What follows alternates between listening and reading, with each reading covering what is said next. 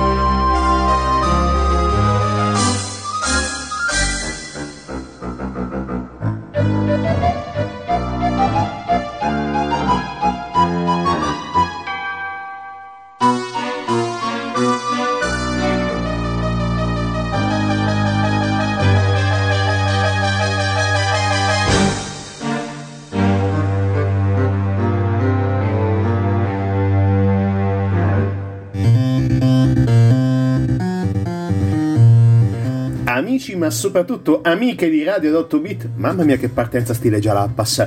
Bentornati e bentrovati a Radio 8 Bit, bentornati purtroppo al season final, come direbbero quelli seri direttamente dagli USA di Radio 8 Bit.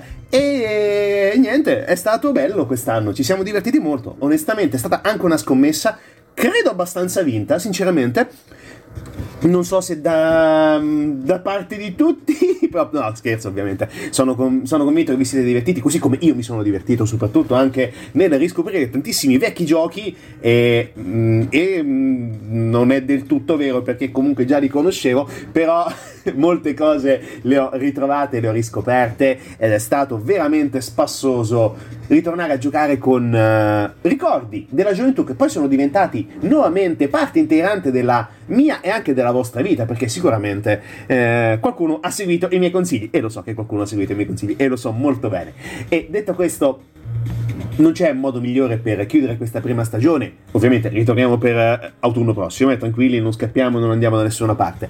Ovviamente il motivo per concludere questa stagione, questa prima stagione in maniera degna, ce lo dà uno dei giochi probabilmente più sconosciuti, uno dei punti e clicca più sconosciuti al pubblico italiano, perché al grande pubblico, ovviamente fuori dalle Alpi, fuori dai patri confini, è arrivato anche e molto bene. Eh, non ovviamente in fatto di vendite, perché combattere negli anni 90, nel 92 per la precisione, contro i giganti del settore come la Sierra, ma soprattutto la Lucas, la Westwood si imbarcò in un'impresa da un certo punto di vista titanica, perché decise di inventarsi un mondo, un, eh, una sua, diciamo così, eh, cosmologia, un pianeta diverso, ma dove eh, regnava la magia, dove regnava il mistero, e lo chiamò Kirandia. Kirandia si è sviluppato in tre capitoli, ma oggi noi parliamo del primo, di The Legend of Kirandia, uscito appunto nel 1992 prodotto e distribuito dalla Westwood Studios, pubblicato poi ovviamente distribuito meglio per la precisione a livello globale dalla Virgin Games. La Westwood è probabilmente una delle eh, case di produzioni videoludiche più gloriose, nel vero senso della parola, di eh, inizio anni 80 fino a metà, diciamo così, anche eh, qualcosina di meno, primi, primo decennio del 2000 Una uh, casa di produzione che è nata ovviamente negli States nell'86, liquidata nel 2003 e poi diciamo così pappata, inglobata dalla Electronic Arts appunto nel 2003 ed è la casa che ci ha regalato una serie di capisaldi clamorosi. Ovviamente il primo su tutti che ci possiamo ricordare è Eye of the Beholder, un dungeon game meraviglioso basato totalmente su Dungeons and Dragons, ovviamente, tre episodi, ma poi abbiamo uno dei, probabilmente dei giochi che ha cambiato la strategia in temporale totale, ovvero Dune 2, meraviglioso. Ne riparleremo l'anno prossimo, l'anno prossimo, la prossima stagione, e giocatelo. Ma poi, poco dopo, subito, qualche mese dopo, do, mm, dopo, lo sto dicendo troppe volte dopo, ma è bello della diretta, ci piace così.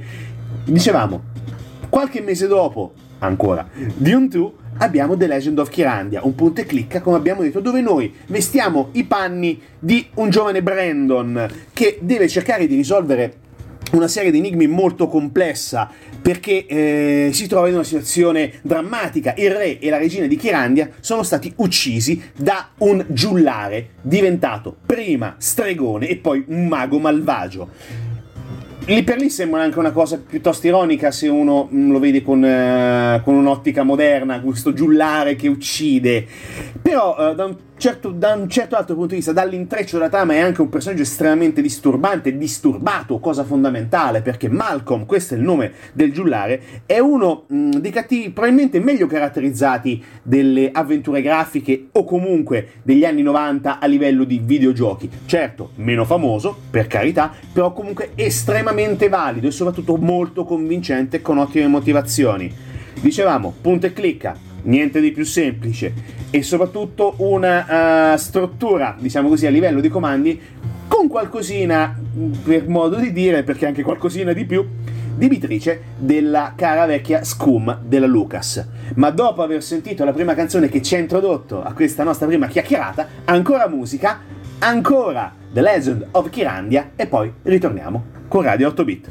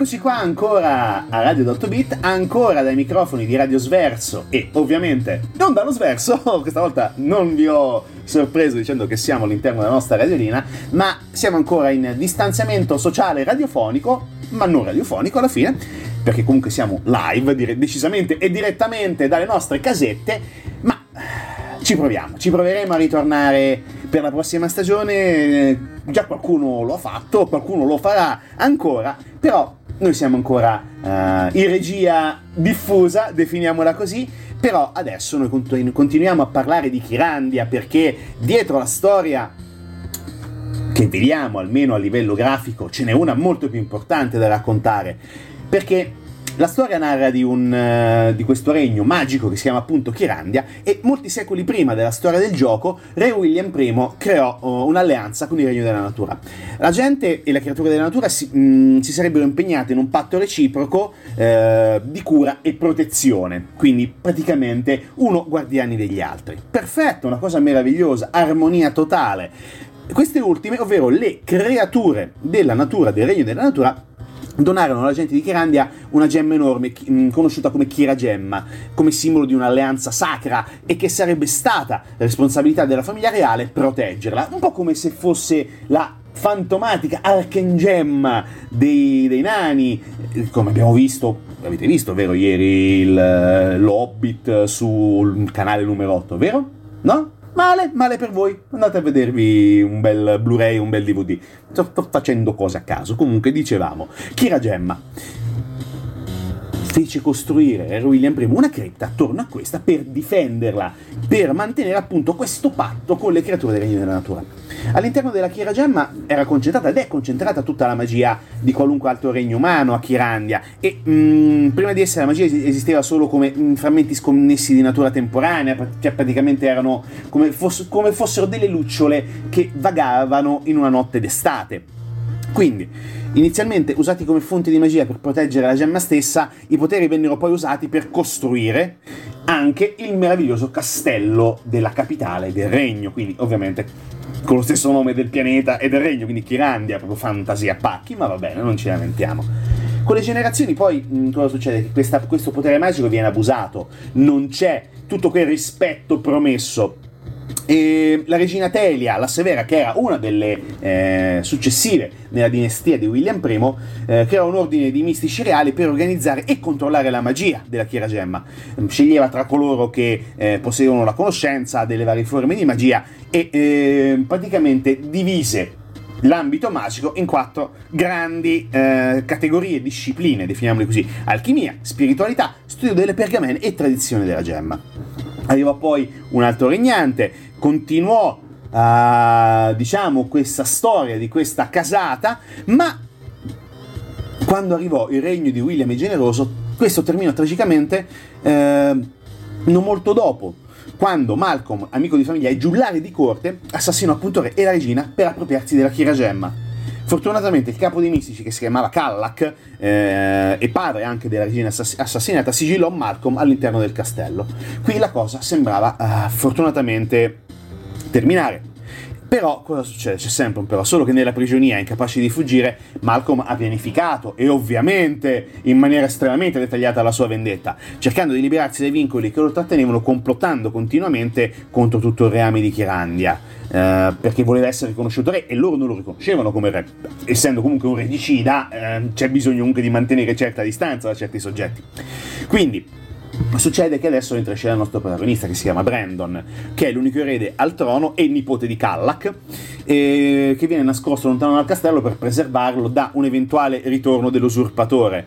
E così viene tenuto anche a, mh, mm, al segreto da, di, suo, di, questo suo lignaggio eh, estremamente importante, fino a che, non potendo più accedere alla chiragemma i mistici reali, non sono stati più in grado di eh, ripristinare le riserve magiche e succede che lo sforzo per mantenere il sigillo attivo sulla prigione di Malcolm cede e a questo punto si libera ed inizia la sua vendetta distruttiva. Questo è sommariamente il prequel del video che abbiamo visto attraverso i nostri social, sia Instagram sia Facebook e ovviamente condiviso anche sulla pagina di Radio Sverso di Chirandia. Però adesso parola alla musica, ancora una volta.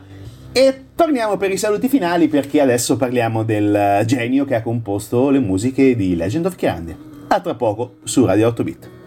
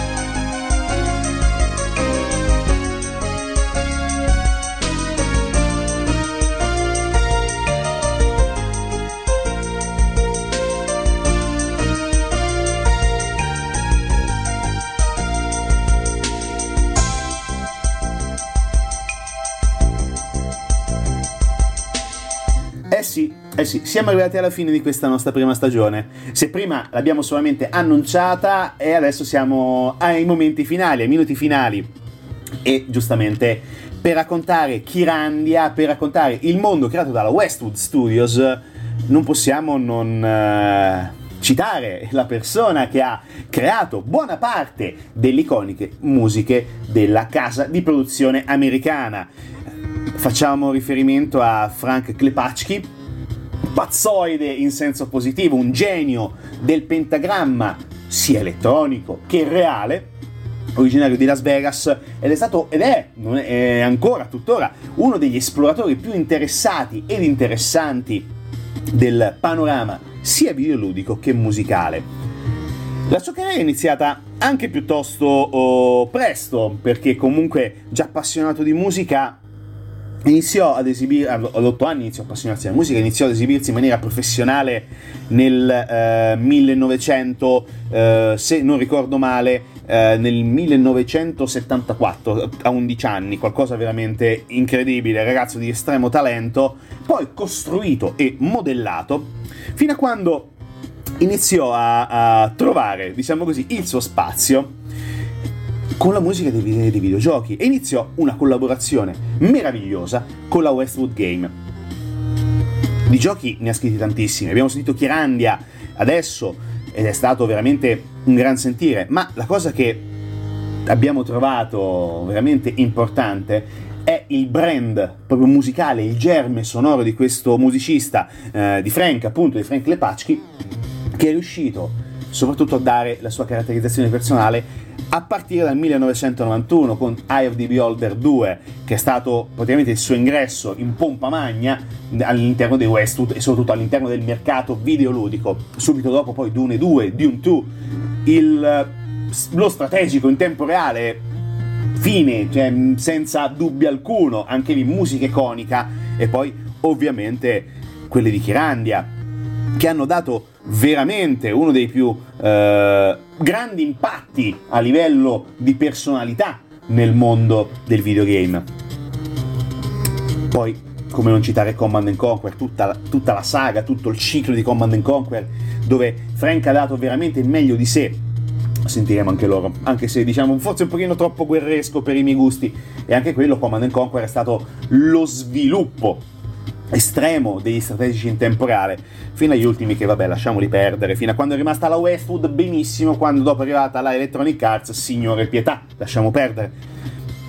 Lenzo Lore, Lenzo Lore 3, tutto, veramente, qualcosa di veramente unico da ascoltare. Poi ovviamente nuove tecnologie, certo, è rimasto nell'ambiente attraverso, dopo il, uh, l'assorbimento definiamolo così, da parte dell'Electronic Arts nel mondo con, eh, diciamo, con la sua collaborazione musicale con la eh, Petroglyph Games ancora attiva l'ultimo gioco a cui ha collaborato è 8 Bits Invader ehi sembra quasi eh Mm, sembra quasi un piccolo omaggio, mm, involontario, lo ammetto. E detto questo, ascoltatevi e soprattutto quando rigiocherete a tutti i giochi della Westwood, sappiate che per buona parte è tutto merito del nostro Frank Klepacki. E detto questo, cari amici, cari amiche e cari videogiocatori seriali, noi ci diamo appuntamento al prossimo anno. Una seconda stagione che speriamo vi piaccia come la prima, ma soprattutto speriamo di poterla rifare all'interno del nostro sverso. Qui da Radio 8 Bit è tutto, buon ascolto con Radio Sverso, ovviamente. Ascoltate responsabilmente la nostra radiolina, ma giocate altrettanto responsabilmente. Ci vediamo alla prossima stagione.